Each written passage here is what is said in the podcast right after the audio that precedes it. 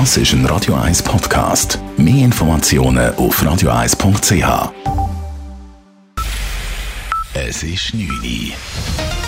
Radio 1, der Tag in 3 Minuten.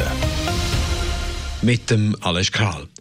Um die Frage, ob Personen, die gegen Corona geimpft sind, gewisse Privilegien genießen sollten, ist eine große Diskussion entstanden. Der Bundesrat hat gemäß Informationen des Blicks bereits ein Papier vorliegen, wonach diese Geimpfte von Einschränkungen ausgenommen werden sollen. In der Nationalrätlichen Gesundheitskommission waren angefragte Parteivertreter von links bis rechts gegen solche Privilegien. SP-Nationalrätin Flavia Wasserfallen sagte, es würde zu einer Zweiklassengesellschaft führen, was in der Schweiz nicht angebracht sei.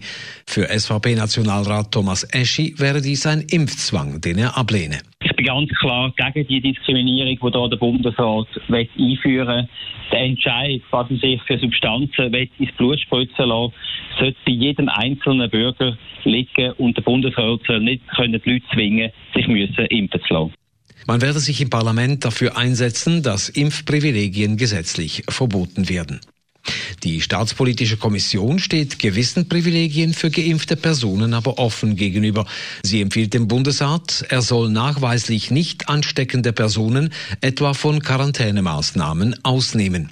Der Bundesrat soll zudem rechtzeitig die notwendigen Grundlagen für ein sicheres Zertifizierungssystem für den Impfnachweis vorbereiten. Keine Entscheide gab es zum Thema, inwieweit Private, also etwa Gastro- oder Kulturunternehmer, im Rahmen der Vertragsfreiheit ausschließlich geimpften Personen den Zugang zu ihrem Betrieb erlauben sollten. Die Kommission hat Juristen, Ethiker, Vertreter des BAG und des Bundesamts für Justiz sowie den eidgenössischen Datenschutzbeauftragten angehört. Im Kanton Zürich sind in der zweiten Anmelderunde für Covid-Härtefälle insgesamt fast 5600 Anträge eingegangen. Die beantragte Summe beläuft sich auf knapp 1,3 Milliarden Franken, wie die Finanzdirektion mitgeteilt hat. Es gehe um eine beachtliche Summe, sagt der Zürcher Finanzdirektor Ernst Stocker. Es sind viele Betriebe zu, viele Betriebe sind in Not, menschliche Schicksale sind um, Beträge sind äh, sehr hoch, sind etwa 900 Millionen Affondperdi-Beiträge und knapp 400 Millionen Darlehen. Die Summe habe alle Erwartungen übertroffen, so Stocker. Aktuell würden die Anträge geprüft, mit ersten Auszahlungen sei Anfang nächste Woche zu rechnen. Die Fluggesellschaft Swiss wendet sich erneut an den Bundesrat. In einem Brief macht die Airline auf ihre missliche Lage aufmerksam. Sie fordert, dass das Reisen wieder unkomplizierter wird, etwa dass die Quarantäneregeln möglichst rasch aufgehoben werden. Gemäß dem Tagesanzeiger könnte der Swiss im Sommer bereits wieder das Geld ausgehen.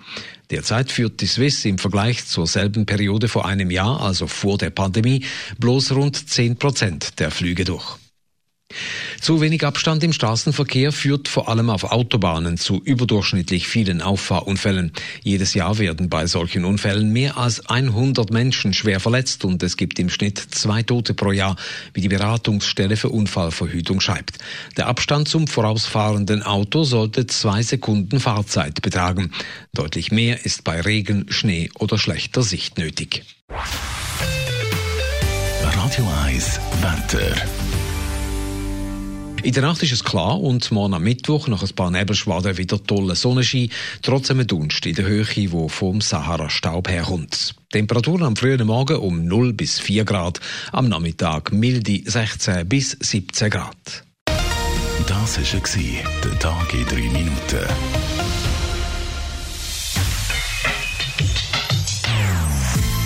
Non-Stop-Musik auf Radio 1.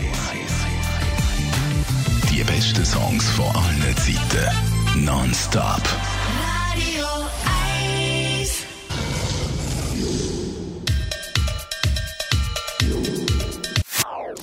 Das ist ein Radio 1 Podcast. Mehr Informationen auf radio1.ch.